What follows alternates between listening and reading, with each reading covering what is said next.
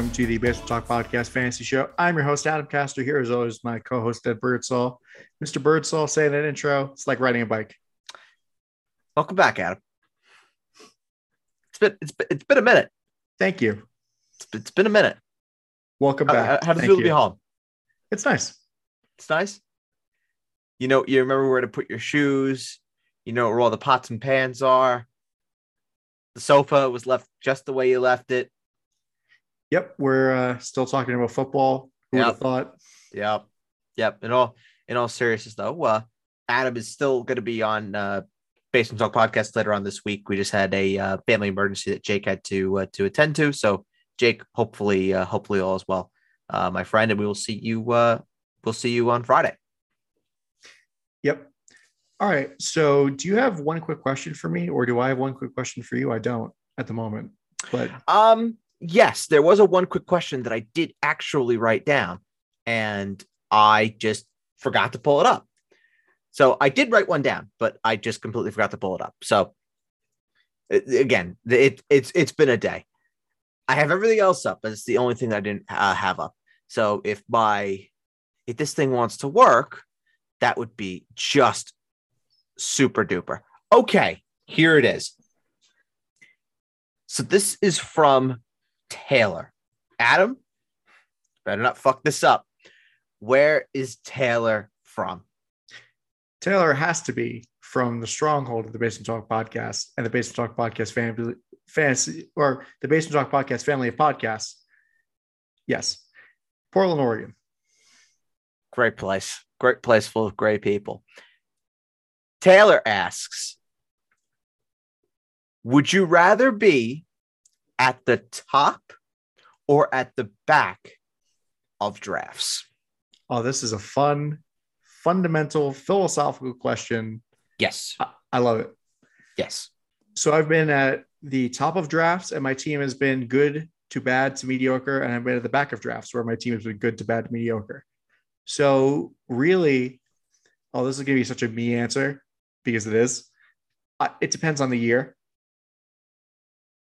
and if they if it's a strong or like a deep class of running backs and receivers, I'd almost rather be at the back of the draft. We say that it is every year until we get to the draft and we're in the draft and we say, ah, shit, it's pretty fucking thin. yeah. I i think i'd rather be at the back but i mean the top is nice but i think with the top of the draft i don't know.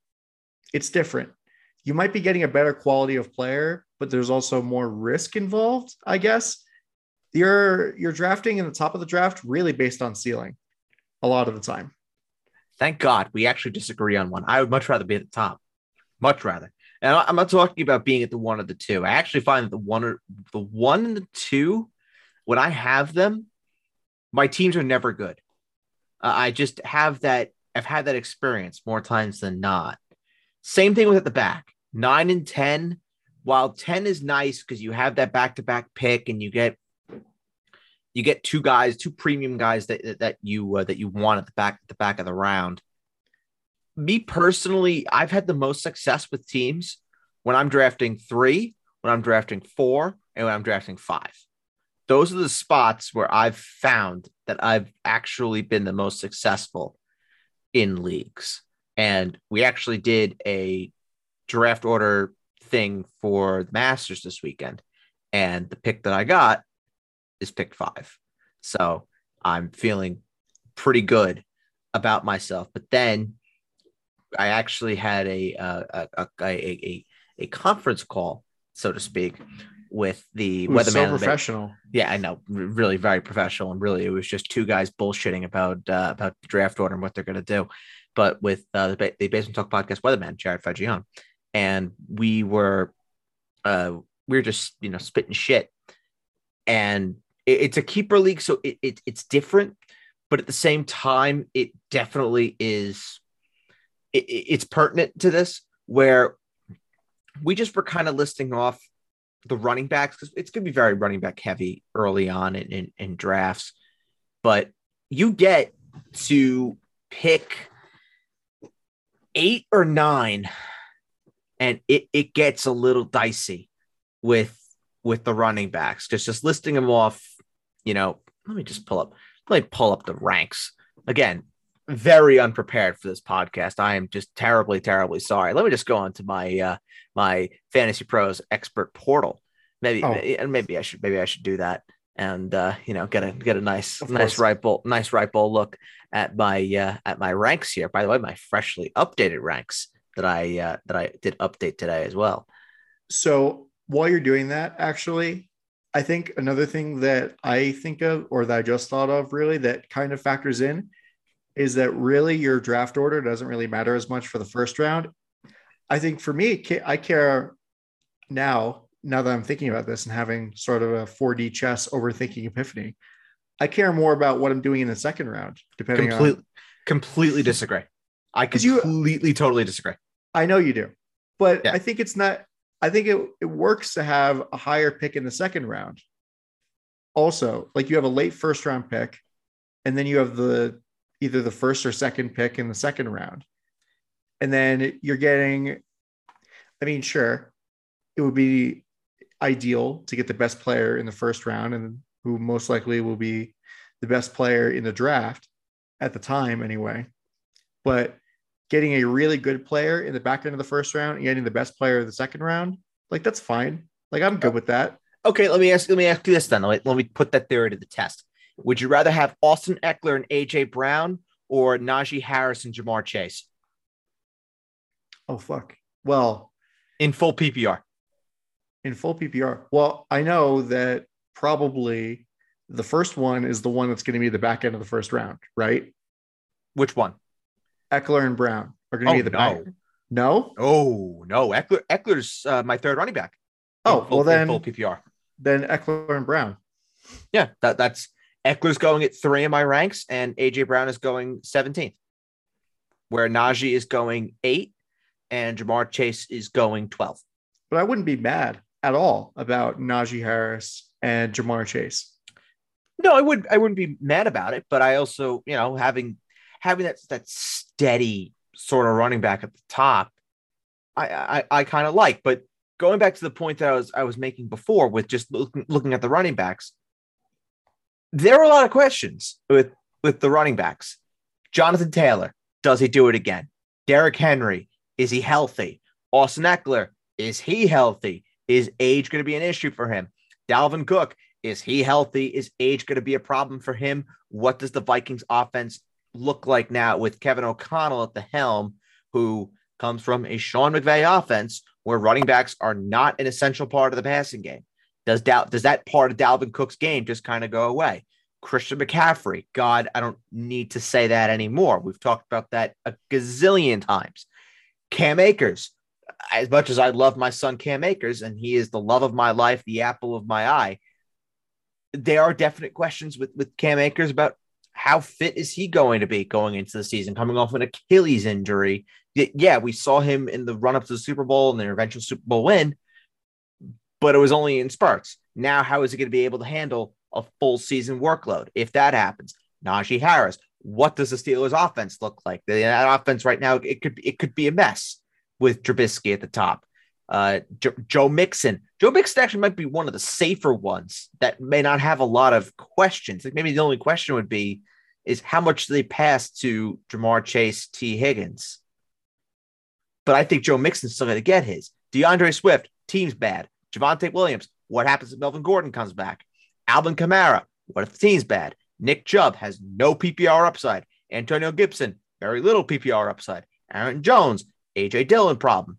Then it's Leonard Fournette. But Leonard Fournette, we're talking about in round three.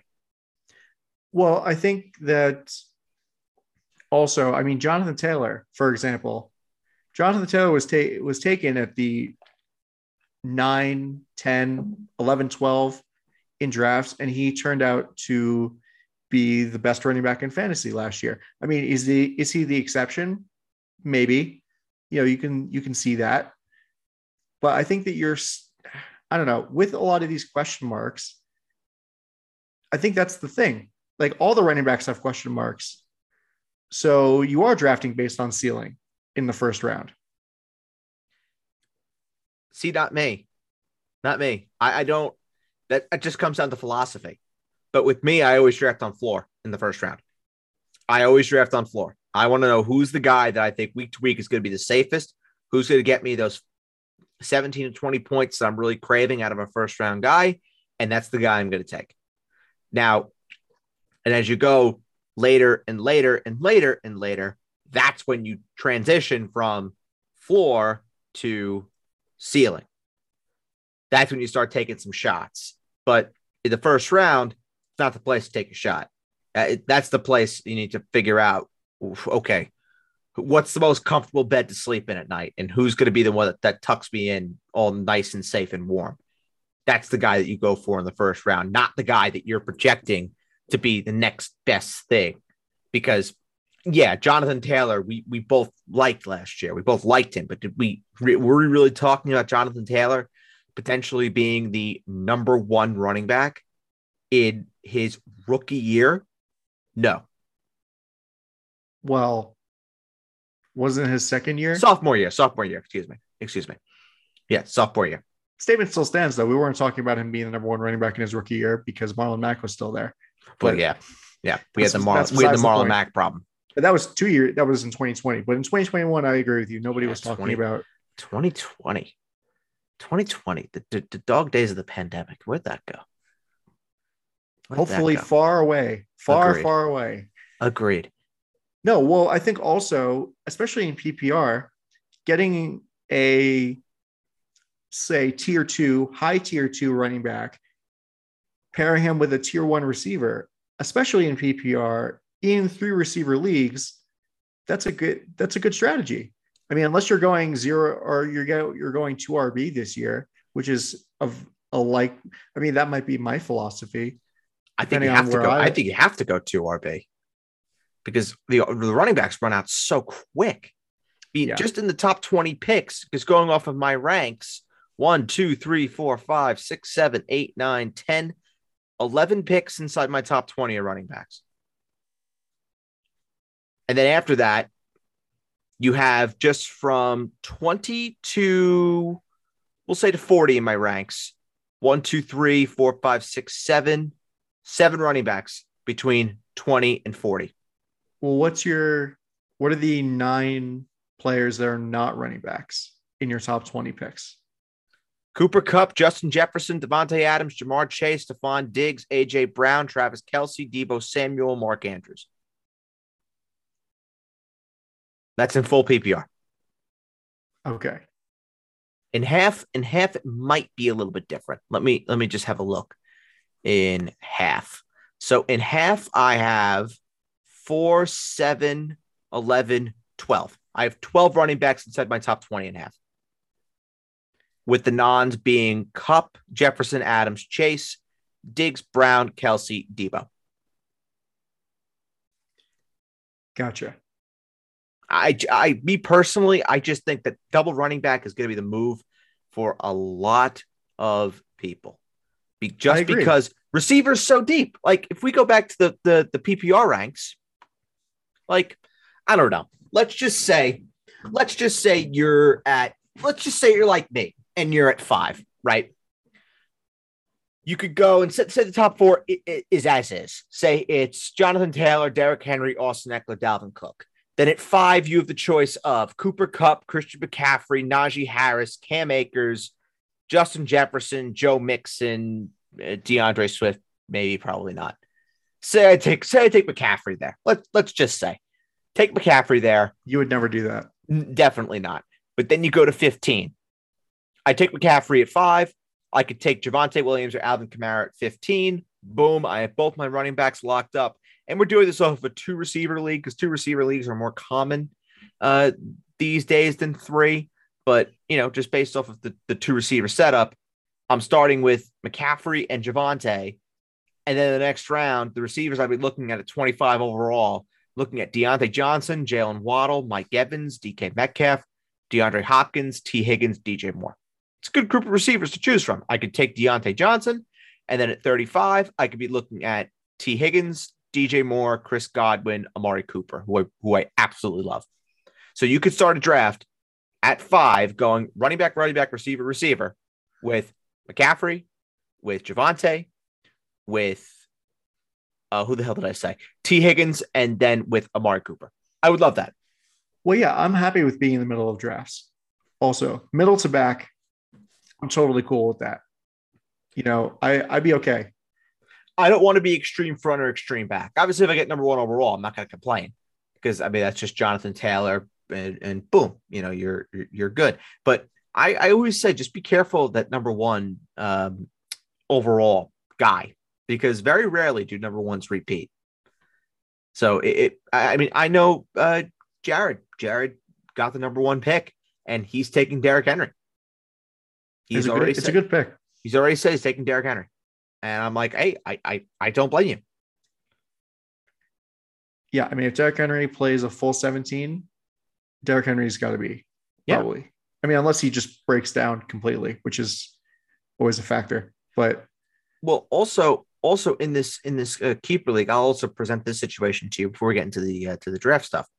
So I was just kind of doing, I was putting like my keepers into uh into the Fantasy Pros uh draft server today, just like so I can kind of have them and do mocks around them.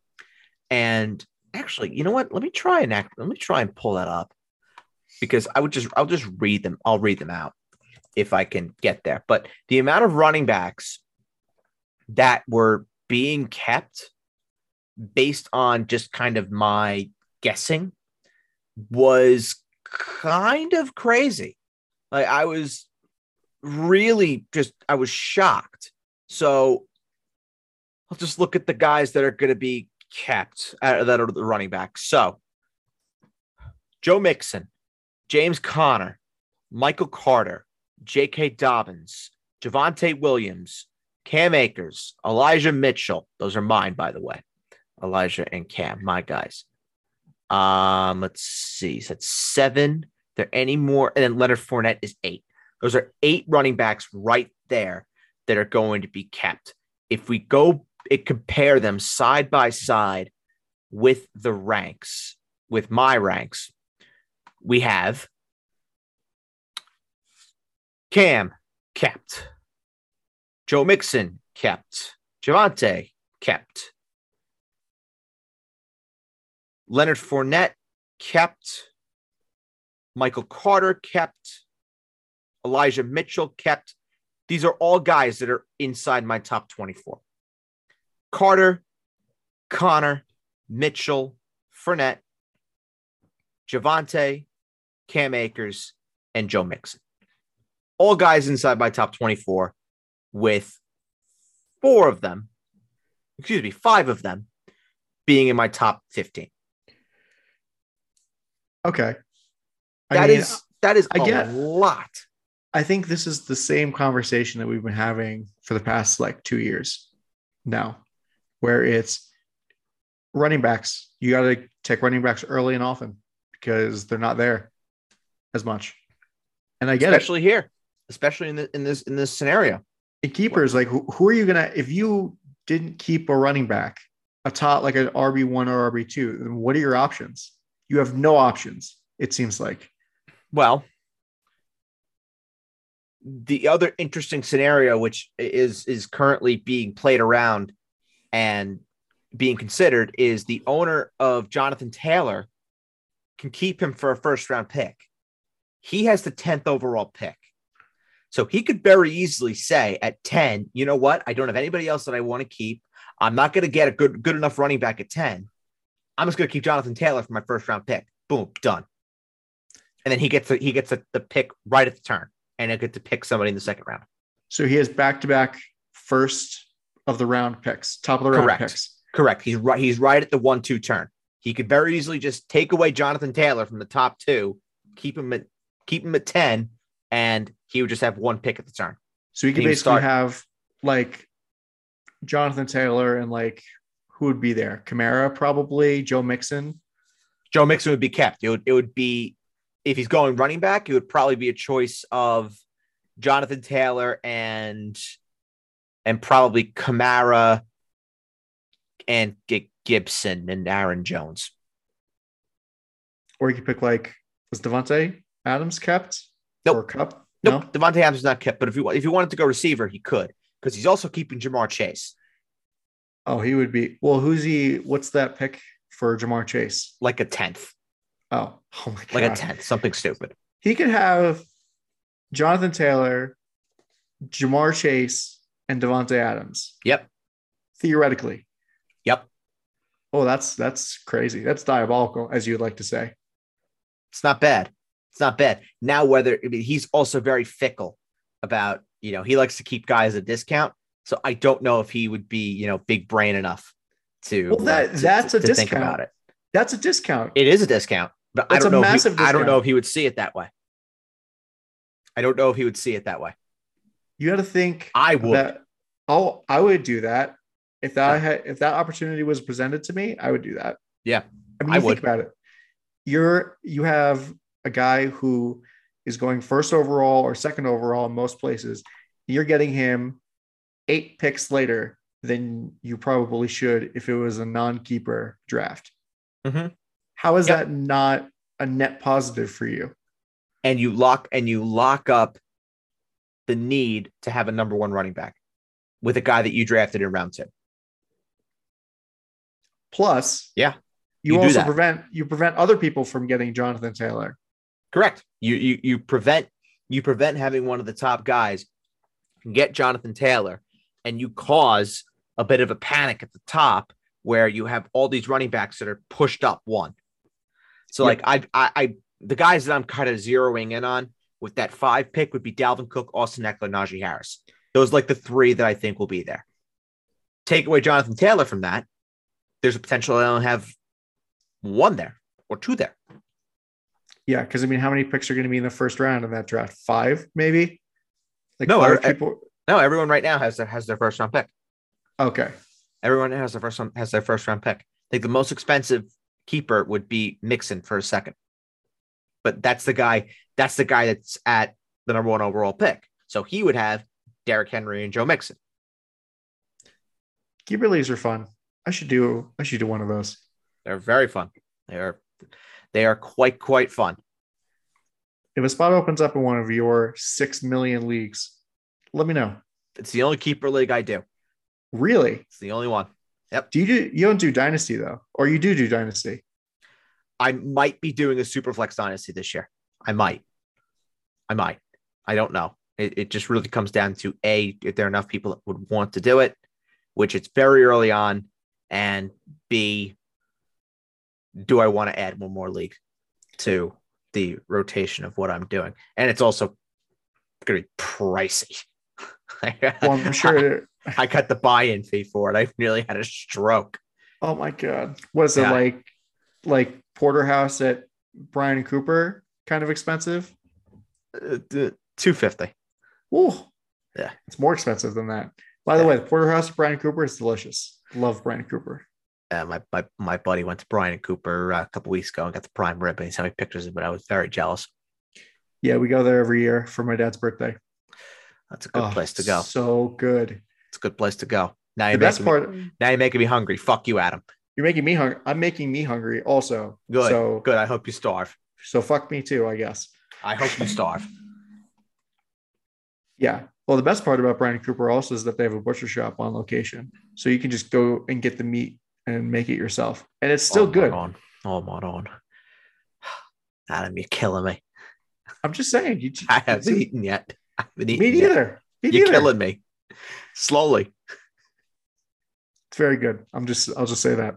Oh, God. Thanks, Adam. I've never been to Luger's though.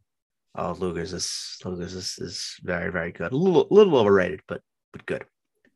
You know how like your experiences are like shaped by your parents, and like if they had a bad experience in a place, then they won't take you there. Yeah, yeah, but a lot of those places I go to anyway. Well, anyway, so well, the reason I never went with my parents or anything like that is because my dad went there and he's like, "This place sucks." That's a that's a terrible take. I can't say it sucks. Can't say it sucks. I love Luger's, but it is a little. did- If you if you said overrated, I, I would have said okay, fair. But He- sucks, sucks. No, I can't say. Well, that. those weren't his words exactly, but he was just like, "Yeah, you know, it's not that great." He didn't have a great time there. That's the reason why uh, we never went to. We never really ordered in from. Uh, so I don't know how often you go to Port Washington, but Once in a blue moon. so Salvatore's. Dave Oh, I, I, do- I do know Salvatore's. Salvatore is that asshole. Dave Portnoy did a pizza review there. Yeah. Yeah, not a fan of him. No, me neither. But anyway, so Salvatore's delicious pizza. But my dad doesn't like it. So we never really ordered in from there. But it is I- so fucking good. Yeah, I do know Salvatore's is, is, is quite good. Pizza in a bag. Who would have thought? They'll give, yeah, they'll, they'll give it to you in a box. They give it to you in a bag. In a bag. Yep. Right Yep. on the plate. Right on the paper plate. Oh, That's the way it should be served, where the where you could have where you could push it down and you can have all the grease absorbed into the bag. Perfect. also, I just love margarita pizza in general. Um it's mid. Really? It's mid. It's a hot take. It's good. It's good. It's not my it's not my preferred, but No. I, well, I would always prefer like a big, big ass New York slice as big as my head, like that sort of thing. A Neapolitan. Neapolitan. You get it from like a Who are okay with Neapolitan? They should just be they no, no. I mean Sic- Sicilian is is the way I would normally go. Sicilian's pretty good. I do love me a nice Sicilian slice. Fuck. Oh, this is not good. I'm starving now. I'm sorry. Oh, crap. I'll definitely make myself a nice steak after this. I can't wait. Yeah, they don't have pizza like that in Utah. I'll tell you that. No, they don't have big New York slices, big thin New York slices. They just not a, not a thing. it's the water. It's the water. It's There's different. It's the water, but it's different. It's a different style of pizza. Also, like it just looks different. Like if I got if it- it if I got look- a so if I got a pie from like a pizza place, I usually I get like a pie from like a this place a couple blocks away. It doesn't look the same as if I got a pie from like Geno's or something back home. I mean, it doesn't have to. It doesn't have to look the same. Like there's there's a pizza place in, in Carolina that we that we go to whenever we we go down there, and the owner of the pizza place has water imported from New York. He buys the water that he uses to make the the yeast, the dough, all from New York. He has it shipped to Carolina, and he I think uses is the water. he uses the New York water, and it tastes like New York pizza. Yeah. It tastes exactly the same, and they do so well. It's crazy. Well, yeah, because New York pizza is delicious. Exactly. Literally, the most questions I get at work are people like, "So, what's your favorite pizza place? Have you found a good pizza place here?" Because they, it's like, it's like I'm from Mars, and they're like, "What's the best Martian food around here?" Like I'm the, No, there's there's and anybody who wants to say Chicago pizza is better, no, no, sorry. Take that, take that, take and shove it where the sun doesn't shine. yeah, I'm not a not a fan. But anyway, let's get into these. Uh, speaking of, well, not we didn't really talk about anything related to this, but let's just get into the offensive tackles and offensive guards and centers that we're looking at in this upcoming draft. A lot of a lot of good players, not as deep, I don't think, as the 2020 draft as far as just offensive linemen in general, Um, but it's up there. the 2020 draft was really, really deep, and this is a. I, I think this is a deep, a deep class as well. Um, but not as deep, not as deep, but it's deep. It's relatively pretty deep. Yeah. All right. So starting off with the tackles here. Who is in your top five, or who is your top five in regards to tackles?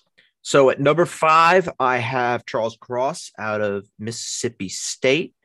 At number four, I have Tyler Smith out of Tulsa. Number three, I have Trevor Penning out of the University of Northern Iowa. Number two, I have Evan Neal out of Alabama. And then number one, Ike Ekwonu out of NC State. Okay. Well, Ikem Ekwonu and Evan Neal are two guys that are definitely rumored and projected to be going in the top 10 in this draft. I mean, Yes. I've Yes. seen them mocked to the Jets, to the Giants, to any team that may or may not need an offensive lineman. It's like, here, you're going to have them. I think and this isn't insider information, this is just me spitballing. I would absolutely crucify the New York Giants if they do not take Ike Ekwonu with one of their picks. He fits what they want to do perfectly. He is in 2022, 2021, last year, he was the most dominant run blocking run blocking tackle in the entire country. Period. There was nobody better than Ike Ekwonu. He had, in my count, when I watched his tape, he had 18 or so big time blocks, which was infinitely more than any other tackle that is in this class by a significant amount. So, any team that has a heavy run setup that wants to run the ball, that wants to take pressure off of their young quarterback, wink, wink, should be looking at Ike Ekwonu to help that offensive line grow. And when I say wink, wink, I'm not talking about the Jets because I think the Jets. I was going to say they like don't the Jets need to be two- taking. the Jets have two tackles. Yeah, they don't. They don't need. They don't need tackles. I think Ekwonu. I I've said it all along. I think Ekwonu can play guard at the next level if a team wants to put him there. But the more and more that I've watched him, the more and more that I've said, yeah, this this guy is an All Pro tackle for the next ten years, given his size, given his strength, and given his ability to just move people at the line of scrimmage. That's just what's what he does best, and he is just he's violent, and that's what that's what I that's what I love. The power that he has is just ridiculous, and it all it all stems with him through his hips. That when those hips really get moving and they really you know activate, defensive linemen just move backwards. And let's not say that uh Ike Ekwonu was in a in a bad conference or anything like that. I know Jake and I we talk about it all the time. Competition is never something that we want to necessarily talk about, but it, it's sort of a, a tiebreaker. With Ike Ekwonu, he was in the ACC. He was playing against Clemson. So he has that big game sort of feel. And his highest graded game on my chart was against Clemson. So if you want to talk about Ike Ekwonu and where he really stood out the most, look at this, look at the Clemson game and look at the Mississippi State game. Those are two teams, probably the best two teams that he played on his schedule. And that's probably where he stood out the most. Where are his pros? Like I said, the run blocking. That's where he absolutely excels. He's got long arms, which really help and aid in that run blocking. I guess uh, what's the word I'm looking for there? Uh, technique, run blocking, uh, expertise, expertise, technique. technique, technique. Yeah, that works too. We talk about the power. It generates from his legs and the hips. It's a, it's a sight to behold on film. Now the negatives. In pass protection, needs work. Needs work in a big way. He he's not necessarily the most agile guy in the world either. So I don't think you'll necessarily see him as someone that's going to be used as a swing tackle or someone that's going to be. You're not going to see Ike Ekwonu running downfield and making blocks. That's just not his game, which is why I think he does translate to being a guard much better in the National Football League. Maybe it's like an Ereck Flowers situation where he might be not all. I don't want to project failure onto anybody, but if he doesn't succeed as a tackle, maybe he'll be better as a guard.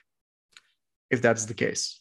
Well, I know I know there are a lot of teams that have him on their board as, as the number one guard. I also know that there are teams that have him as the number one tackle. It just come it comes down to you know what they see in him. My pro my pro comp for him, I thought stood out right away, and it's a guy that you know quite well. That's Kelechi Osemele. I think that thi- this guy is your prototypical day one guard. I, I was don't know. say, like you're not even you're not your comp isn't even a tackle. That's interesting. No, I think it's a guard. I, I think it's a guard. Can he play tackle? Like I said, yes. Also, can. we don't talk about Kelechi Osemele. but well, fair, fair, but it's someone you know quite well. But a guard, I think Ike Ekwonu is, is just he can excel at guard. But either either or, I think you you you get him, you automatically have a guy that's going to improve your running game tenfold. Okay. Which for a team like the Giants, they have to do. Yep. So what about Evan Neal, the other guy that's looking to be drafted the first round here? I almost think that this is probably your complete opposite to Ike Ekwonu. Well, he's a so you're thinking he's more of a pure tackle? Yes, he is a pure tackle through and through. You want a guy who is going to be protecting your quarterback's blind side for the next 10 years? It's Evan Neal. Physically, ridiculous. This guy's an all around tackle. There's no, nothing in my mind that suggests, oh, maybe you can play him at guard. No, he is a starting NFL tackle. His experience at both left and right tackle is going to aid him. He's a and tall think, dude. Yeah, he's he's a freak. 6'8, 337, and he moves like he's 270. He, he can move. And I think the one thing with him as well, just based on people that I've talked to around Alabama football, is this is your prototypical locker room guy. That you're talking about character, you're talking about a leader. That's Evan Neal. And Jake made this point on the last episode that we did. And I it really has stuck with me a lot because he's 100% right that when we do player analysis, we don't necessarily look at the person, we look at the player. And that's it. We don't take into account who the human being is, right? You want a guy that is going to be 100% high character. He's going to have no issues off the field. He is going to be as spick and as spam as they come. Evan Neal. That's your guy he is going to be a pros pro at the next level. And he's a day one starter for me right off the bat. The only thing that he does have to work on a little bit is I, I think his balance was a little off. So he would he would necessarily he would get beat a couple times against better edge rushers that have a more advanced first move. So something I think that he'll have to work on a little bit, especially going into the NFL where a pass rusher's arsenal is a bit more advanced. But that, every edge but that'll come with even, experience. Even the shitty edge rushers have advanced moves. Yep. Yeah. I, he he struggled. He struggled a lot when it came to just very simple stunts, which to me, you know, you're gonna have to improve on. But that's that's very easy. Any offensive line coach is gonna get it, get their hands on him, and it's gonna be their wet dream. Well, I think that the thing with balance is just when you're dealing with a frame that I would just unnatural almost, where people that tall shouldn't be that heavy. Like if we're talking about normal humans, normal humans shouldn't be that heavy anyway. But you know, just dealing with that and kind of being in your early 20s and dealing with a large frame like that, I mean, it would make sense that he would have some balance issues. And I think, you know, this is just me speculating, but you know, as he gets older and kind of grows into it, gets more used to his body like that, then he'll be even better in the NFL. Well, he also slimmed down 15 pounds, which is nuts because during this during the, the season, he was listed at six, seven and a half, 350 and he weighed in at the combine at 6'8, 337. Right.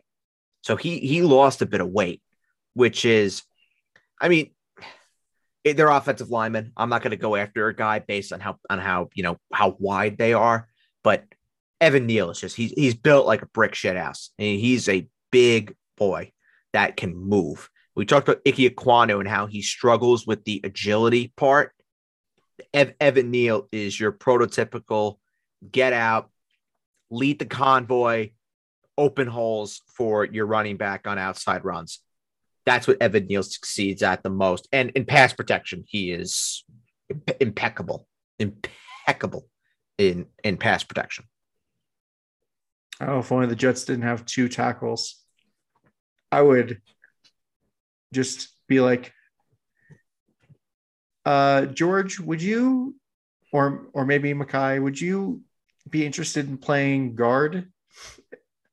Well, hey, I mean, they they always could they always could end up trading Mekhi back then.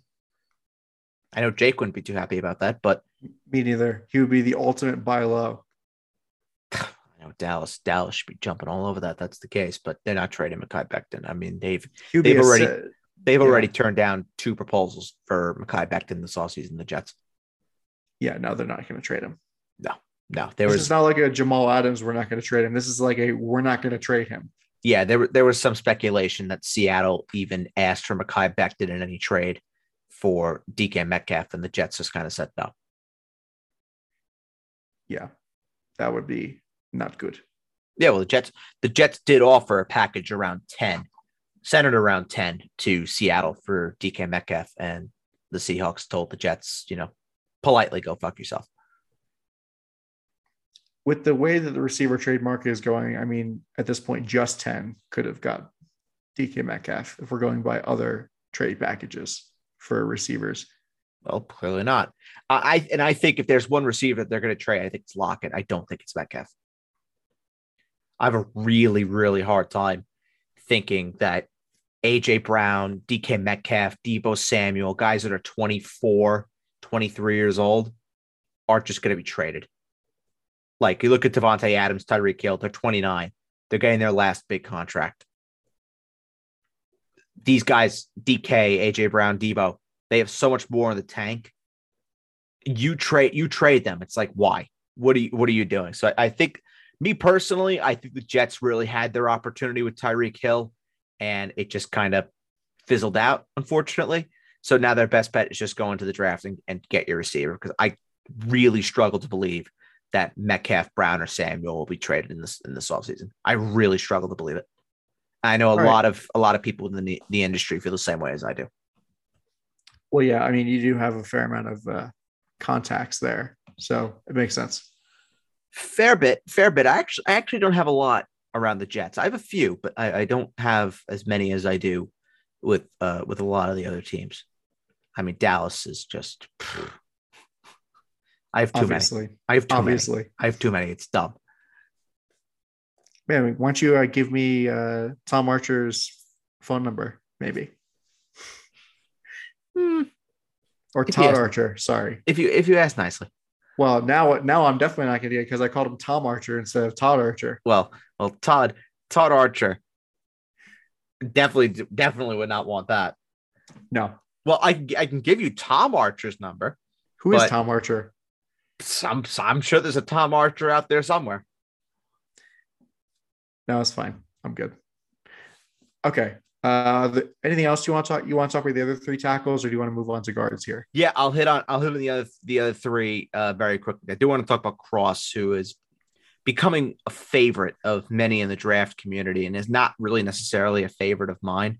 The big jump that he had in 2020 to 2021, where he went from being an outside 200 graded tackle in the country to being top 20 in 2021, a little bit concerning for me. I just have concerns that maybe he's not going to be able to repeat that at the next level, but he became a dominant pass protector in 2021. Struggled a little bit uh, with runs, so I, I want to see him improve in the run game. But as far as pass protector goes, uh, Charles Cross is he was as smooth as they came in 2021. But like I said, I really want to see why he was able to make such a jump from where he was in 2020, where his film was absolutely terrible, to 2021, where he was top 20 in the country as far as graded tackles are concerned.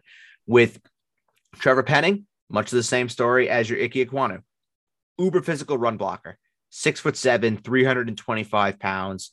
He had a 99 run blocking grade, albeit against very not great FCS competition. But with PFF, that's the highest they've ever given a grade to anybody 99, which is just unbelievable that he was able to to get that. So he, he's a guy that's going to be taken, I think, in, in, in that first round. And people might go, some from Northern Iowa going in the first round. Trevor Penning is he's a physical specimen, and that's what you're getting. There you go, Adam. Another the word that you, you don't like, Mm. specimen, specimen. But that's what Trevor Penning is. He, They're he, human he is a- beings. Don't talk about them like they're in petri dishes. It's weird. oh, I mean, I have a lot more coming with with Tyler Smith, one of my favorites. Uh, No, so- well, I think before you move on to that, first of all, I love you, Alec Bohm. He just committed his third. He he's committed third three errors in this Mets Phillies game. Nice. He's amazing. Nice. Anyway, uh, my question about FCS competition and just competition in general when you're dealing with, um, especially offensive linemen, do you think it holds more weight with offensive linemen because you have got they're going up against guys, defensive ends, defensive tackles that aren't as refined as far as like skill sets are concerned. And even the other way around, when you're looking at defensive players, where it's like, well, they're going up against offensive linemen who are going to be accountants or lawyers after in their four years instead of going to the NFL. Great question, Adam. And, and I think that's where competition does kind of come into the mix. Is people will look at Trevor Penning and they'll say, well, he was going against FCS competition, not even FBS, FCS level competition. Like if we look at Trevor Penning's game log, if if I can, quarterbacks that have done well against FCS competition, somebody that's near and dear to your heart went to an FCS school. I'm sure you know who this man is. Somebody near and dear. You don't know this? near and dear to my heart. He's a current analyst for a major television program. He No. went to the same school as Jimmy G. Oh, oh, that one went woo. All, all, you, all you needed to say was he went to the same school as, uh, Jimmy G, and that's when, bing, light bulb. Yes, Yeah. yes, my my my my friend, Mr. Tony Romo. What a guy! Yeah. But in any event, if we're looking at the top level of competition that Trevor Penning went up against this year, and this is just going off of uh, the PFF game grades, he got a 67.8 against Iowa State. His top two games were against Youngstown State and Sacramento State and Western Illinois Ooh. take that take that for what you will but his tape was impressive very very very impressive and i'm I, I, i'm i'm a fan but he he was he was like a man playing out there against against boys you know uh, quite frankly so you know well, I take mean, that in some cases, he might have been. Oh, more than likely. Again, like you said, these are guys that probably don't have many uh, aspirations towards going into the NFL. And then there's this six, seven, 325 pound beast that's going to be a first round pick. And he's just m- moving earth, uh, for lack of a better phrase. But then for Tyler Smith, it, the run blocking for, with him, oh my God. Uh, unbelievable. You want to play him at guard at guard, done. You want to play him at tackle, cool. I think I think he ends up at guard just because the pass protecting was not the best that I saw. It was almost it was like a step below Ike Ekwonu where it was good, but there was a lot of things that needed to be worked on. But I think at guard, you have your guy. And that's why I think Dallas, I think Tyler Smith is the perfect fit for Dallas. Plug him in at left guard. They lost Connor Williams in free agency. Plug Tyler Smith in at left guard, right next, right next to uh, Tyler Biadasz at center, and then uh, Tyron Smith at left tackle. You have Zach Barton on the other side, and uh, Terrence Sharp at right tackle, and boom, there's your offensive line for Dallas. It's done. All right, cool. Okay, so let's move on to guards. And this is this and center are the two positions that I'm looking at as a Jets fan, especially center, because Jets need a center like a like anything. Like they really, really need a center. And I, I will definitely say that the guard and the center position is not as deep as it's been in previous years. There's there are guys, there are guys for sure, but it's not as deep. I think tackle is absolutely your position where you're going to find your your guys that you know you'll be starting guys that are in round three, round four on on in week one. Um, but then I know people that also put Ike Ekwonu and Tyler Smith in a guard, and then you know you add those two to guard, and you say, okay, guard is then pretty deep because then you have four names in, in a guard, potentially five that uh could, that are pretty good and could be start uh opening night worthy for NFL teams, and the the two that I mentioned in uh, Ike Ekwonu and Tyler Smith. Then with Zion Johnson, who's my number one guard, Kenyon Green is my number two guard, Cole Strange, my number three guard. I think he definitely has some potential there. Dylan Parham at four out of Memphis, and then Thayer Munford out of the Ohio State University. Gotcha. I was actually going to make that make a bad joke about that, where it's like even the tackles who could play guard are better than the actual players listed as guards. Some are. Some Yeah. are. But it also Well- comes down to what they excel at. They, Yes. If you're if you're an elite run blocker, you have you have an immediate home at guard. No, no matter where you're best at. Elite run blocker, you translate to guard. Period. Yeah. All right. So Zion Johnson out of Boston College. Yep. What do you got on him? Um, for me, this is a guy that he could play anywhere along the offensive line. He wanted to play at tackle, he can do it. You wanted to play at guard, he can do it. You wanted to be a center, got it. I think he translates to his natural position, which is guard. For me, out of all the offensive ta- uh, offensive linemen, I won't even say tackles, guard, center, offensive lineman. Period. This is your safest bet. Right here, there are no questions for me about Zion Johnson. The only thing, maybe, and this is being extraordinarily nitpicky, is there are little lapses in concentration, and his explosiveness at the snap is lacking a little bit.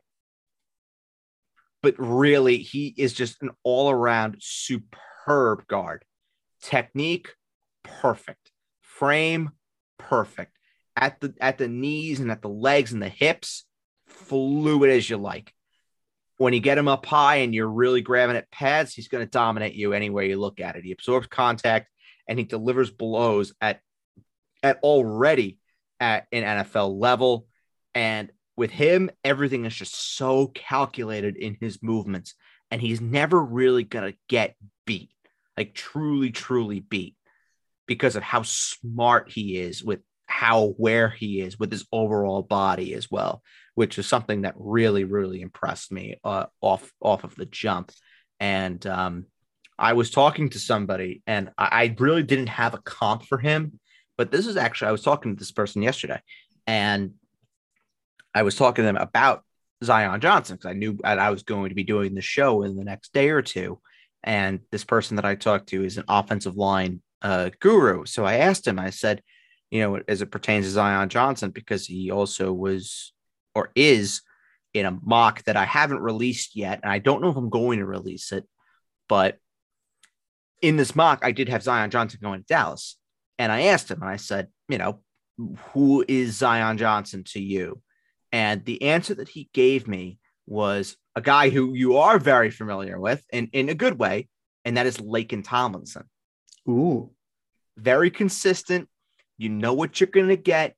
May not have the all pro ceiling that maybe you're looking for, that maybe Kenyon Green has, but the floor is as steady as they come. And he is just going to be a rock solid NFL player for the next decade plus. Yeah, I get that. And I love the signing of Laken Tomlinson for for the Jets. And just like a guy, I agree. I mean, the draft, just like fantasy drafts, you know, you're drafting a lot of guys draft a lot of teams draft based off of floor, and some teams uh, draft based off of ceiling. So if you're drafting off of floor, it seems like Zion Johnson is the guy here. But Kenyon Green, I mean, he's somebody that is interesting playing for uh, Texas A&M. He's the guy, you know, the opposite of the strength of competition, where he's going up against the best the SEC has to offer, especially in the SEC West, going up Yep. against Alabama, LSU, Ole Miss, and you know he and this the Texas A&M team was in the hunt for the well, not was it this year or last all the years last year. Last year they were they were in the hunt. Was it? It was 21, right? Yeah, But They 21. were, they were number six. Okay, that's what I thought. So yeah, so last year they were in the hunt for the college football playoff, playing the buzzsaw that is the SEC West. What did you see for Kenyon Green? So his worst tape by a lot was when he went up against Alabama. And you know, you could say, you know, for what it is, it's Alabama. I get that. But with with Kenyon Green, there there's three tapes with him that I watched. One, is right guard tape, two, his left guard tape, and three, his left tackle tape. Right guard and left tackle, I was unimpressed. I thought he was stiff. I thought his movement was really lacking. I didn't really see a guy that people were crazy over because there are a lot of people who really like Kenyon Green. And I was relatively unimpressed. But then the left guard tape, and I was like, wow. Like you want to talk about a guy that finally uh, at right guard and left tackle, he was getting a little bit outmanned, a tiny, tiny bit. And then when he really focused on that power that he has and the movement skills as well for someone that's 325 pounds, and he was able to utilize that at left guard. Holy smokes. Unreal. Unreal at left guard. But the movement skills that I saw at left tackle that he that I was able to see at guard weren't there. He was stiff when I when I watched him at left tackle. So I don't think that he's a tackle at the next level. Has played right tackle, can play right tackle. I just don't think that that's where his best fit is. I think he's a natural guard. That's where I think he is most likely going to play at the next level. But as he potentially gets bigger, gets more experienced at the NFL level, there is the possibility that he could shift out to to tackle. But I think day one, I think he is a he is a guard. But there are people that will say he's he should be a first round pick. There are people that are going to say he's probably no more than a day two pick. And we're and we're going to see if those people are right because there's going to be there's going to be a run on offensive tackles in, in this draft because you look at the teams that are in the 20s and in, in, in the 30s in that first round, a lot of them need offensive linemen. You look at Buffalo, you look at Kansas City, you look at Pittsburgh, you look at Dallas, you look at New England, you look at Buffalo, all need offensive line help. So it wouldn't surprise me one bit if Kenyon Green, despite me having him as a day two prospect, it would not shock me one bit if we're talking about Kenyon Green after night one of the draft as someone who's selected. Yeah, I mean the crazy thing about Texas A&M is that he Kenyon Green and his offensive line teammates had to go up against two top 12 edge rushers in practice. Yeah. In DeMarvin Leal and Michael Clemons. How cre- I mean that you want to talk about training yourself for the big time for the next level and Michael Clemons is one of my favorites, and we'll we'll be talking about him when we get to the edge rushers for sure, because he is he is a favorite of mine.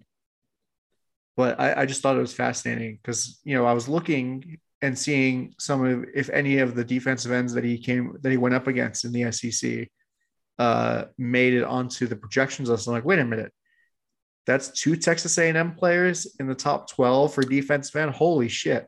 Yes, sir. Yeah, uh, but anyway, the other guys, you know, not to kind of take the wind out of their sails or kind of play down their importance, but uh, Dylan Parham, Cole Strange, and uh, Thayer Munford. Thayer Munford, was the, was the only one was the other one that I have. I mean, Thayer Munford is just he, he, he's a large man, 6'6", 330 had a big drop off from his 2020 film to his 2021 film. So that's something that definitely hurt his stock uh, a tiny bit. Uh, with Dylan Parham, the reason why I have him at four, I know people actually have him at two, but they also translate Dylan Parham as to being a right tackle. I don't think Dylan Parham is a right tackle in the National Football League.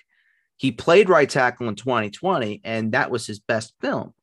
But he's a little small to be playing right tackle in the National Football League, 6'3, 310. And I say a little small, but he doesn't have that explosiveness that maybe you would want out of out of a right tackle, which is why I think he's a better fitted guard. But the problem is it's where he played in 2021, and his 2021 film was not as good as his 2020 film when he was at right tackle. So I think he translates more to guard, but there are people who will disagree with me on that one and will say he's more of a right tackle. So anybody that has, you know, sort of a question about whether or not where his position is, uh, when there's true debate about it, I'm not I'm not a huge fan of, but I, I like him. I like him. I don't love him. Cole Strange, I love out of Chattanooga. Off the snap, the guy's a monster. He apt he, he bullies people. He bullies people at the snap. And when you watch, if you're going to watch Chattanooga football and you watch a snap, you're going to know where Cole Strange is. I don't even tell you the number. Just you can just watch watch any Chattanooga football game, and the guy that you're to that you're going to see just absolutely mowing people down. That's Cole Strange. That's what he does better than anybody. And I think with him, he also can offer a little bit of versatility. I think he could play center if you wanted him to. He could play left guard and he can play right guard as well. So either side of the, of the interior offensive line, you want to put him there, bang, and he'll be he'll be a fine starter for any team wants to draft him at the next level. Yeah, the funny thing is, I was looking for Thayer Munford with the offensive guards on ESPN's you know draft list of players, and he's actually listed with the tackles. For me, he's not a tackle. I'm just saying that. Yeah, for me, for me, he's not a tackle. For me, if you're looking for him on ESPN's best available list, going position by position, you'll find him under the tackles. Yep. I know ESPN does things a little bit differently um, than than I do, but for me, he is a guard at the next level. Uh, yeah. So just wanted to clarify that. So anyway, um, ready to move on to centers here? Yeah. Yeah. Or I mean, more like center. Who's well, there's two that I, I, de- I definitely want to uh, to to talk. Actually, actually three. Um, I'll talk about this one very quick. Uh, James Empey. I've heard the Jets are particularly interested in him, and it makes a lot of sense given that he was Zach Wilson center at BYU. So makes a lot of sense that Zach. It's like you saying, "Oh, the Jets are looking into Tyler Allgeier because he was ex running back." I'll I'll say this: I saw Tyler Allgeier in person at that one BYU game I went to, and he was pretty good. So yeah, he was very impressed. He's very impressive. It's not nepotism, but it's just funny that you mentioned that twice, basically twice in a row. Yeah, yeah, and I, I've heard that Zach has lobbied for Empey a little bit. Do I think it happens? No, but he's lobbied for him. That that I that I do know.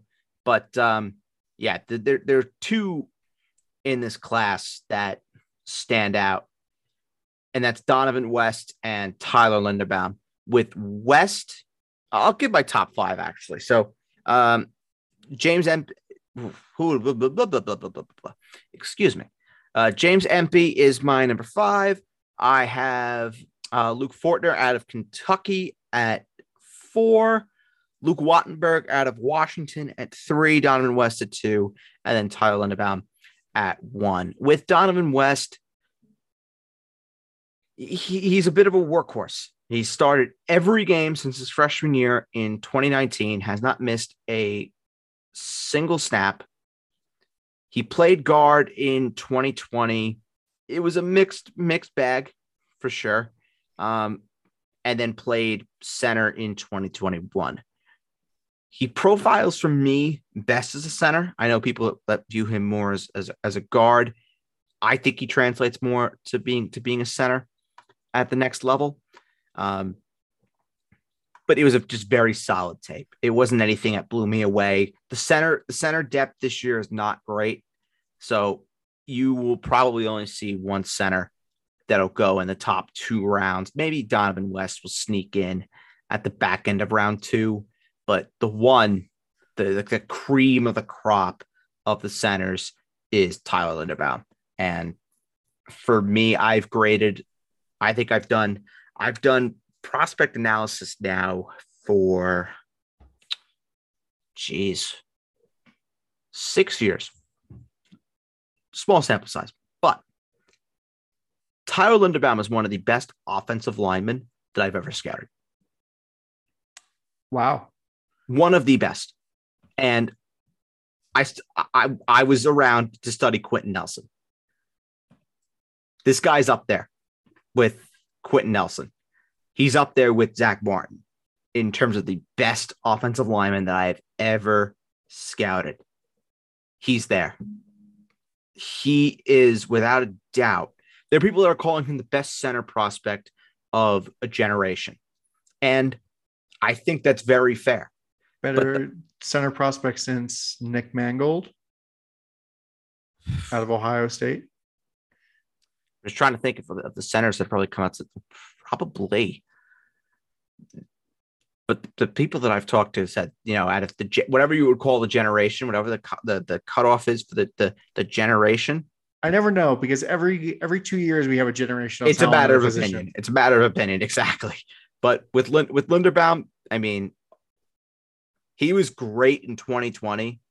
He was unbelievable in 2021. He just took his game to a whole new level.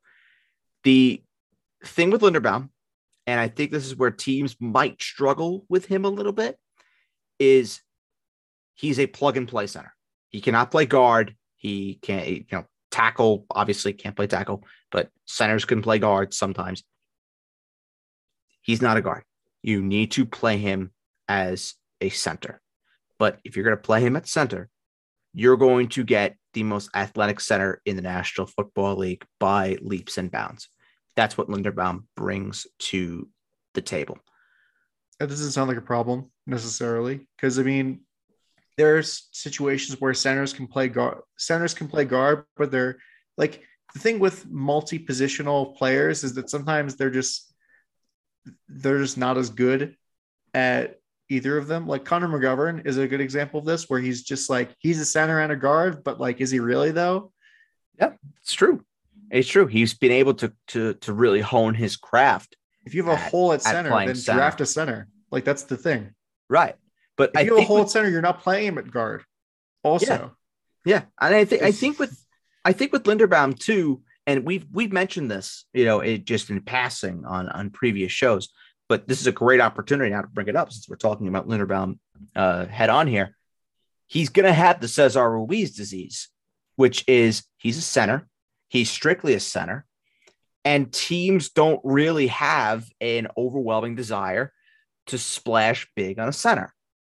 Early in the draft process, I thought this guy was locked and loaded to be a Baltimore Raven. He screams Baltimore Raven. Hard nosed, great work rate, high character. But now there are teams that may not even take him in the first round, which to me is absolutely crazy. There is going to be a team I guarantee it. There's going to be a team in the back end of the first round, if he even makes it there, because I know there are teams that love him in the late teens and early 20s. There's going to be a team that takes him or trades up to get him. 100%. The Saints did it with Cesar Ruiz. The Jets could do it with Linderbaum. The Giants could do it with Linderbaum. I would not be surprised if there is a team that trades up to get him. He is that polished.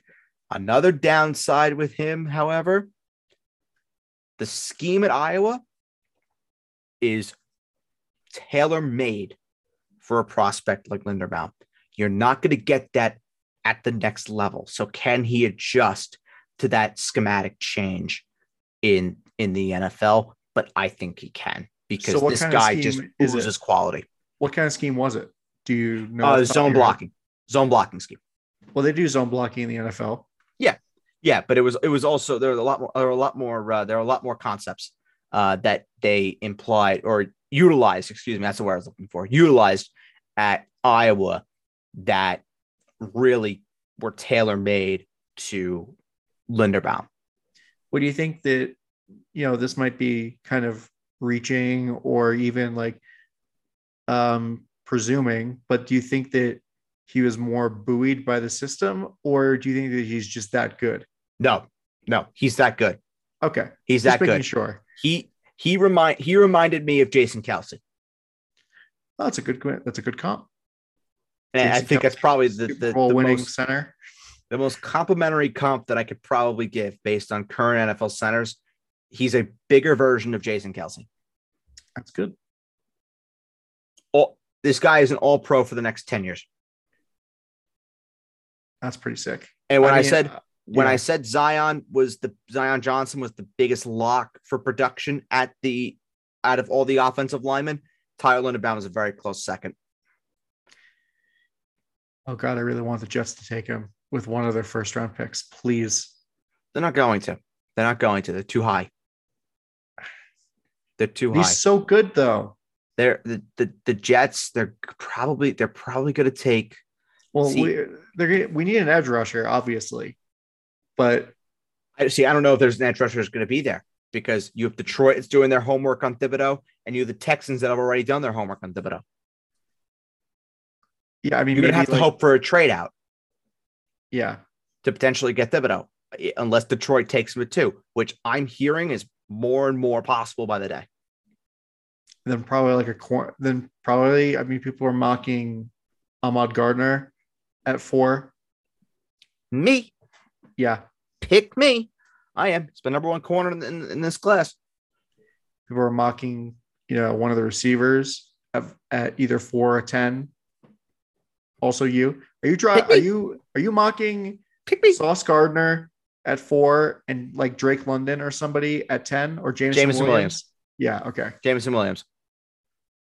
Yeah, I, I've I know we did the receiver show last week with uh, with Jake, but I did watch a little Jameson Williams tape on uh no, this was last night. Yeah, last night.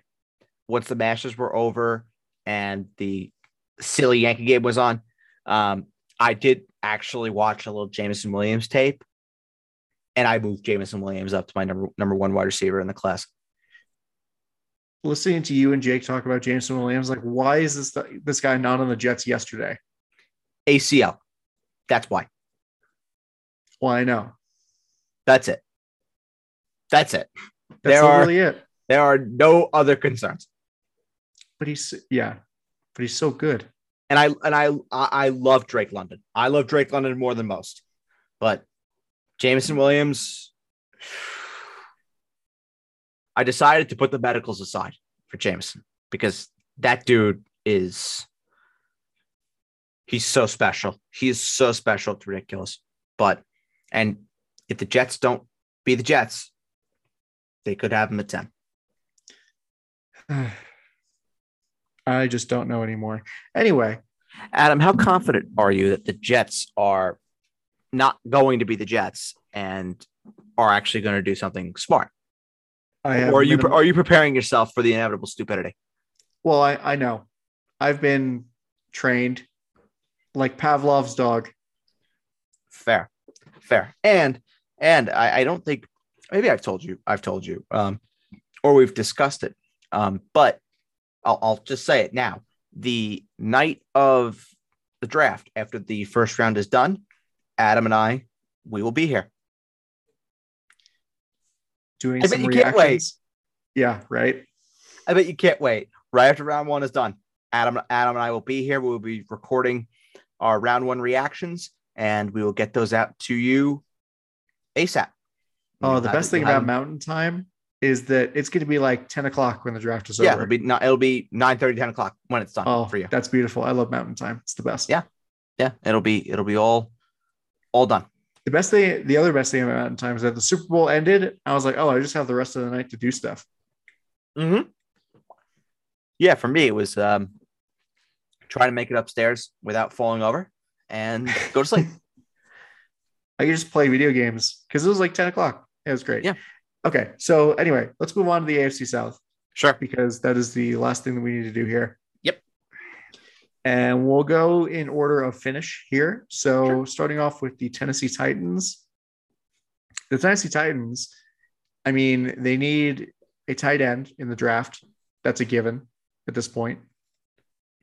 Uh, I, I think they're not going to be going with Anthony Firkser if he's still even on the team at this point. Oh, he is.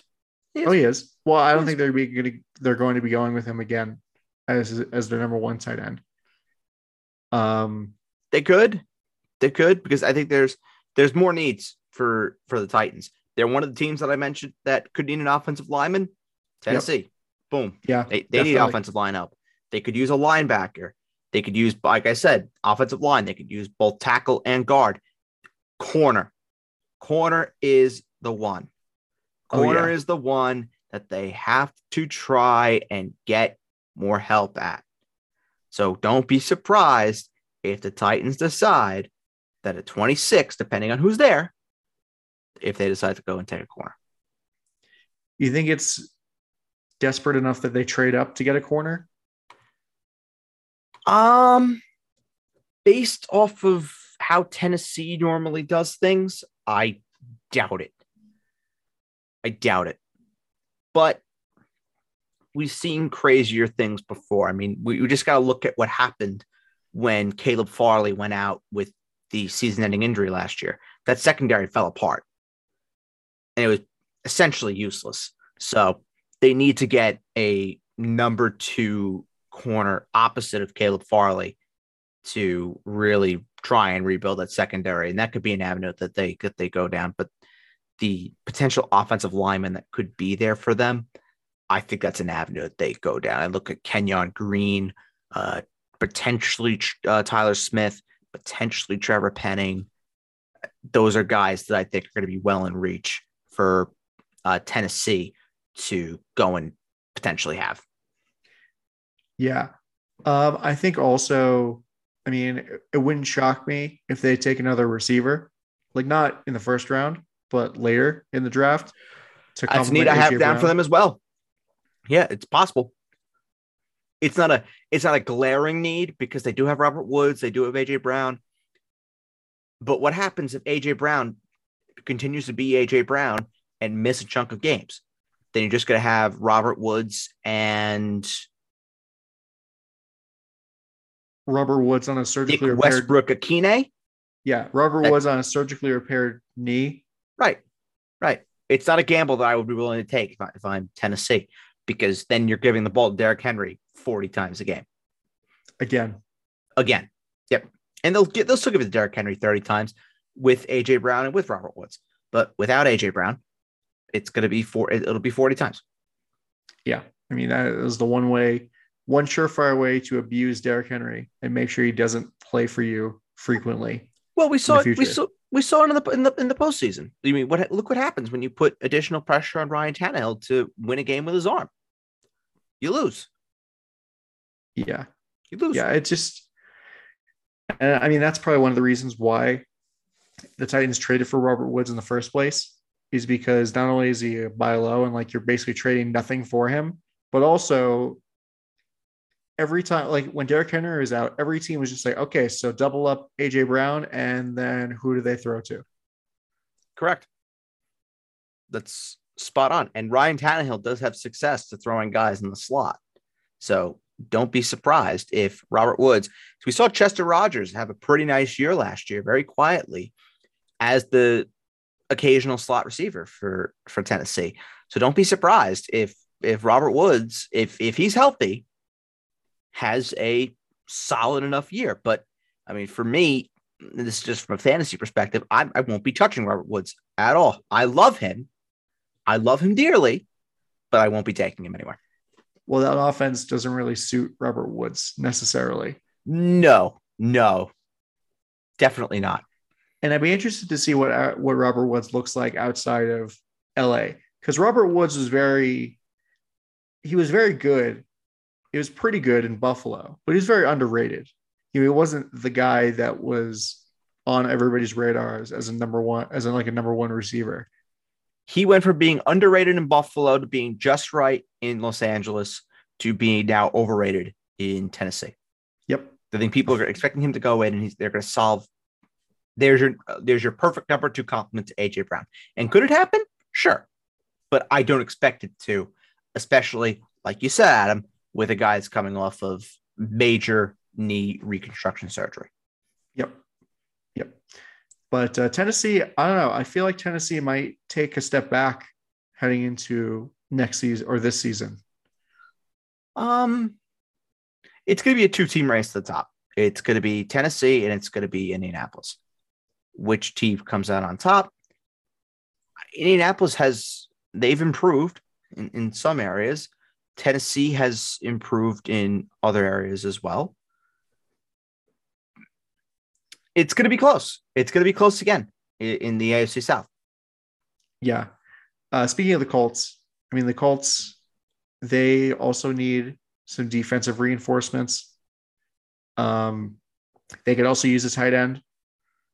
Uh, McBride from Ohio State seems like a pretty solid uh, fit there in the later rounds because Matt Ryan, we know Matt Ryan loves tight ends. Yeah. But I would love for Trey McBride to go to the Jets personally, uh, as my complete bias take. But I think that uh, the Colts and uh, Chris Ballard should be looking at uh, Trey McBride for his offense. Well, they just paid Mo Alie-Cox. They gave him a nice extension. So yeah, they but- they they view Mo Alie-Cox pretty highly. So They I do. don't know if they're going to be willing to give a first round salary to a to a tight end. They don't have a first round pick, so it'd have to be in round two where they would go. They would go and do it. They lost that first round pick in the uh, in the Carson Wentz trade. Look how that panned out, just just so beautifully. Um, but with the Colts, I think a tackle for them uh, in round two. Uh, maybe you get a Charles Cross there if if Charles Cross does what I think he's going to do. But there are plenty of people around the scouting industry. I think he's just locked and loaded for round one. Uh, corner, uh, wide receiver as well, linebacker, um, and I, maybe a nose tackle as well could be another area next to next to DeForest Buckner on that de- on that defensive line. probably safety also. Just a whole makeover on the defensive line or on the defense in general. in the second in the secondary possibly. Possibly. I think corner is more of a pressing need. I think they have i think they're fine at Is safety that a pun? yeah kind of kind of. No pun, no pun intended. I can't i can't even say that i planned that one but but I, I i do think defensive tackle in the interior could could be the spot maybe if the colts go to. And we all we, we also know the colts they always have something up their up their sleeve chris ballard and uh and frank reich they always have something up their sleeve so wouldn't surprise me one bit if they decide in round two to go a bit off board Yeah. And honestly, boards only exist for guys like us. Like major boards only exist for guys like us because every team has their own internal boards. And they may be on, what may be on board for them is off board for everybody else. it's a matter of opinion Yep. Which is why every time when we when we do our mock draft, there are always guys in the back of the first round that we project to go in the back of the first round that go in the second, or guys that we didn't even have on our mock go in the first round. correct Yep. Like I'm pretty sure when in uh, 2020 we didn't have we had Swift, D'Andre Swift going in the end of the first round to the Chiefs. But Clyde ended up going to the Chiefs at the end of the first round. correct it was either swift or it was even jonathan taylor for me it might have been jonathan taylor I don't know if we had Jonathan Taylor going that high. I'll have to listen back. Yeah, I, I I'm almost certain that I I thought I said that Jonathan Taylor was a great fit for the Chiefs back then. I could be wrong, but can you I'm imagine Jonathan Taylor that, in that offense? Holy shit. Yeah, that would be that would be something. But uh, anyway, so the Texans, though, moving on from the Colts to the Texans, this is a team that just has a lot of holes. And yeah, I don't Well, know. before, before we get into into the needs, I want to say this is a prime trade down spot for the oh, yeah, definitely. a, A team that like needs a quarterback. Yep, Carolina. I think it's a great example. If Carolina is super concerned about New Orleans potentially trading up over them to get a quarterback, Carolina trades up to three with Houston. Houston accumulates maybe another first round pick next year, uh, some mid round picks this year, and Carolina takes their guy at quarterback. Saints, they could trade up. They have uh, two first round picks this year, and they could take those two first round picks, trade up, and the Texans have two first round have two first round picks. Boom. Well, three if we're if we're including the uh, the pick they got for Deshaun Watson. So they have three first round picks um, in in this draft. They need help all on the offensive line. They need help in the secondary. They need help on defense, and need a wide receiver. So basically, Adam, everything you said, yeah, they need they need. It's the it's the best available player. Whomever that guy is for them at three, that's the guy they're going to take. I've heard that Travon Walker they like.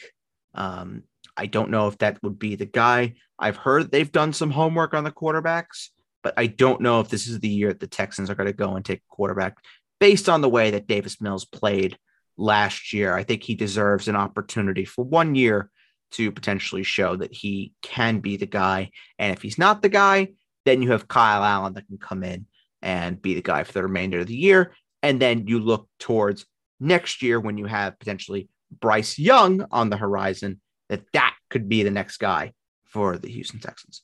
Bryce Young and or CJ Stroud, definitely. Yeah, yeah. I, I mean, personally, I'm more, I'm more of a, am uh, more of a Bryce Young guy myself. Well, I mean, those guys are just going to be at the top. I'm just saying, I we're not projecting the Texans to get the first overall pick already. I mean, that would be pretty disingenuous of us. But they're the favorites. They they, they are the favorites. But I think that, um, yeah, I mean, Davis Mills, considering the circumstances, he did play pretty well mm-hmm. uh, last year. Yeah, I was impressed.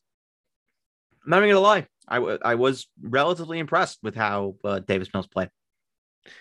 Yeah, and it's a little different for Jacksonville, who is a worse team or finished worse than the Houston Texans last year, but their needs are pretty apparent where they need edge rushers, they need offensive line help for Trevor Lawrence.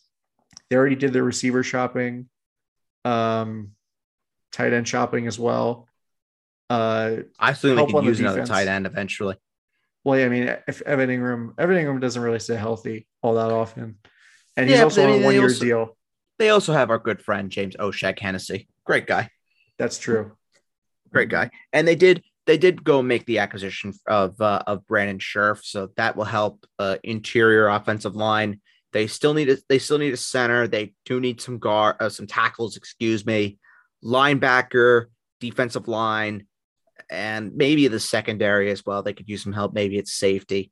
Um, but again, this this is just a pick that it's it has to be Aidan, doesn't it?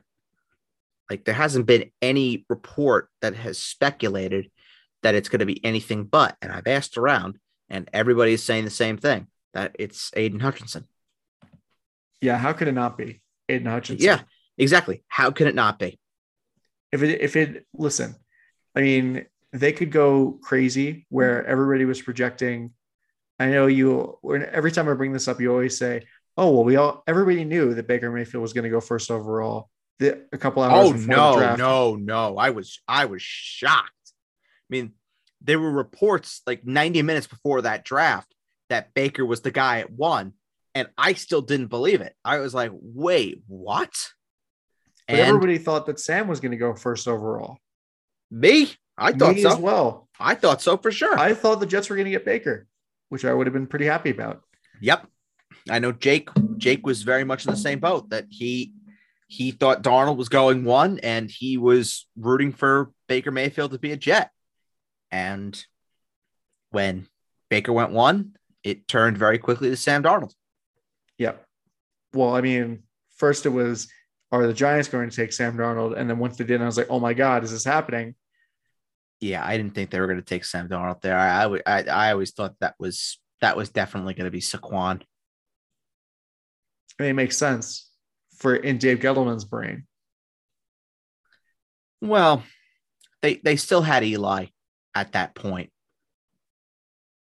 So yeah, yeah, but like still whatever, that's besides the point. But I'm just saying, as an example, where teams can kind of kind of surprise us with first overall picks. The Giants' window at that point was still half open, at least how they viewed it.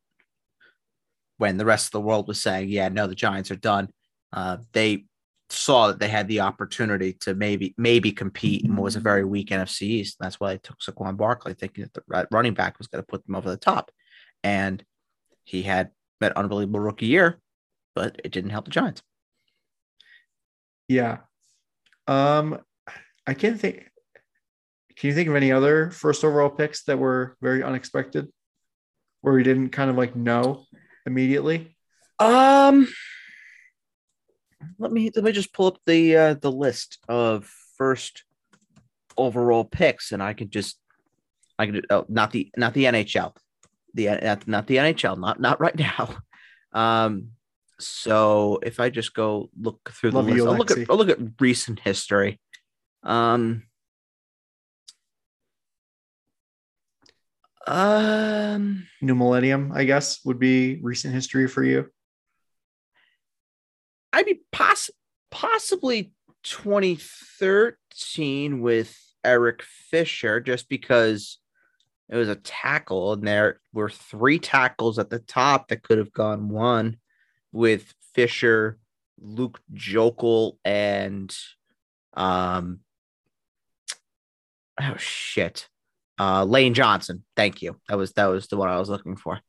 Um, The funny thing is that Lane Johnson was the one that was picked third out of those three, and he ended up being one of the best, probably the best out of those three. I th- yeah, I, I think the, the answer to your question, Adam, is like the last big shock probably was Alex Smith. But I don't know if that I don't know if that was more that people didn't think that Alex Smith was a hot prospect coming out because people people did. No, well, everybody thought But that Aaron was- Rodgers was going to go to the 49ers. All right, everyone thought Aaron Rodgers was going to go to the 49ers, to go back go back home. And then the year before as well with with Eli because of the whole oh, I'm not Well, going to go that- I'm not going to go play yeah. in San Diego and everyone was just thinking oh, it's going to be Philip Rivers and they still took Eli. Yeah. I'm So trying to think. that that that could, that could have been classified as a shock. Maybe maybe 2015 with Jameis over Marcus Mariota. Well, that's a good one. Maybe I think a lot of people thought that Jameis was going to go first overall, but maybe that's I just was one of them. hindsight. I was one of them because that was that was my first year of doing um scouting was 2015 that 2015 draft. You know what? I think I got I got one for you. Mario Williams. I think everybody thought at the time that Vince Young was probably going to be going to Houston. Oh, that's a great one. That's a great one. Or even Reggie Bush. or Reggie Bush. Or yeah, I mean Jake Long also in 08 at first overall, just being a tackle again. Kind of a weird one. Yeah, but what was the other alternative though for Miami? Was it was it Matt Ryan? Yes. That year the Miami Dolphins went one in did they go one in 15? One No, actually actually 2008. No, 2008 was the Pennington year. Never mind. Oh yeah, yeah, you're right. You're 100 percent right. Well, they would have they would have been even better with Matt Ryan. I would have hated that pick, by the way. But because then the Dolphins would be good for like the foreseeable future. Yeah, and Matt, would have been Matt Ryan. horrible. Matt Ryan would have haunted you. Yeah, no. But I'm happy that they took Jake Long. Jake Long ended up being good. But He I just mean, had that- inj- he has injury problems though. yeah. I mean, Matt Ryan would have been a solid pick there. I think Matt Ryan probably would have been a with the benefit of hindsight, Matt Ryan would have been a better pick. I mean, frankly, the Jets should have picked Matt Ryan in that draft, Well, that was that was the draft two even though that the Jets had Brett Favre. yeah that was the the year the Jets took Vernon Gholston, I believe. Yeah. Well, I mean, they could have taken Matt Ryan anyway because Matt Ryan went third, Right, he went third. He went third. but Vernon Gholston. Uh, Well, that was that was the year that I absolutely recall that the Cowboys took Felix Jones over CJ2K. oh, wait. Did they? Yep. Yep. No. Chris Johnson went 24 and Mike Jenkins went 25. No, we had to pick a 22. Oh, oh, oh, We oh, to pick a 22 that year. oh. Yeah, we had, we had two first round picks. Well, it Oh, wasn't Mike. just Oh, Mike Jenkins. Well, it wasn't just you that missed out on CJ2K because Pittsburgh took Rashard Mendenhall over Chris Johnson. I mean, hey, Rashard Mendenhall won a Super Bowl, so Did oh well, yeah, he did. he won a Super Bowl. Yeah, uh, Rashard Mendenhall, another another name that haunts me in Jets history. But if, if, if you wanted to go even deeper, um, the Cowboys also took Felix Jones over a guy out of Tulane called Matt Forte. And I believe that was the year that a kid out of Rutgers who we don't talk about anymore, came out. And then in the third round, I know for Oh. a fact was a kid out of their own backyard in Texas called Jamaal Charles that came out. Well, you know, there are a lot of guys in this draft where it's like, oh wow, how do they fall back this far? Wow. Ma- Matthew Slater was in this draft. Yeah. He's still in the league. Yep. Matthew Slater was in was in that draft. Yeah, there were a lot of guys. I mean, I we could do this all day. And I love doing this. Oh, we can do this all day. It is torturous, I'm a sleepy boy. especially for hockey, where uh Hugh Jessiman. Oh god. Hugh Jessiman over Don't remind me. literally literally anybody. Dylan Claude Giroux. McIlrath. I want. Can, can you imagine the, the the Rangers with Cam Fowler and Claude Giroux? Oh yeah, yep, yep. Don't remind me, Adam. You've already made me hungry. Now you're gonna make me sad. Oh, I'm literally crying. Okay. Thank you for listening to this episode of the. Oh my god, I missed them so much. Jesus, Jesus, I would give you an Academy Award for that performance. yeah, no, I'm a I'm a great actor, radio professional, also professional actor. Oh, It's Adam Caster. He went to Hofstra University. He has multiple degrees. He is a award-winning journalist. He is also a man of medical profession, having a doctorate, and he is a doctor of medical science. And now he is an award-winning actor who has a few Academy Awards in his trophy cabinet. Abby, uh, uh, Abby. My God, I'm thinking about my dog. Uh, Adam, could sometime could you pull out your Academy Awards for us, please? Well, if I had any, Uh, please, Adam. This is this is not the time to be bashful. I don't know how you get from I'm a good actor to Academy Award winning actor. Uh, good actors win Academy Awards. Therefore, you are actually. you're, you are a good actor. Adam, just stop stop being bashful. I I, I know you're acting, and you're, Well, the funny thing you're doing is, a hell I've, a job. You're doing I've a hell of a job at this performance. I actually won an award for something I'd done like journalistically, Oh, But- I, I I'm well aware. Hence why you are an award-winning journalist. but I've never won anything for any acting. You gotta forgive me. I also forgot the most important part. He is a member of the one percent who gets daily emails from the Associated Press. How dare I? Every time I check my Hofstra email, it's just literally all emails from the AP, and it's just Ladies so and gentlemen, ridiculous. can you believe this guy is just bragging to our faces about being a member of the 1% that gets daily emails from the Associated Press? I mean, this guy is just unbearable. By the way, it doesn't cost any money to do that. You could do that. This guy is unbearable. Unbelievable. You could do that whatever you want. Unbelievable. I mean, uh, money is no object to this guy. It's crazy. It costs Are you- nothing. It costs nothing, he says. Okay. All right. It costs literally zero dollars and zero cents. Oh, right, right. That, that that's rich, rich people speak people. Anyway, thank you for listening to this episode of the Basement Talk Podcast Fantasy Show. You can find all uh, all of our podcasts wherever you get your podcasts. For my co-host Ed Birdsall, I'm Adam Castro. We'll talk to you next time. Love you guys. Bye. Bye.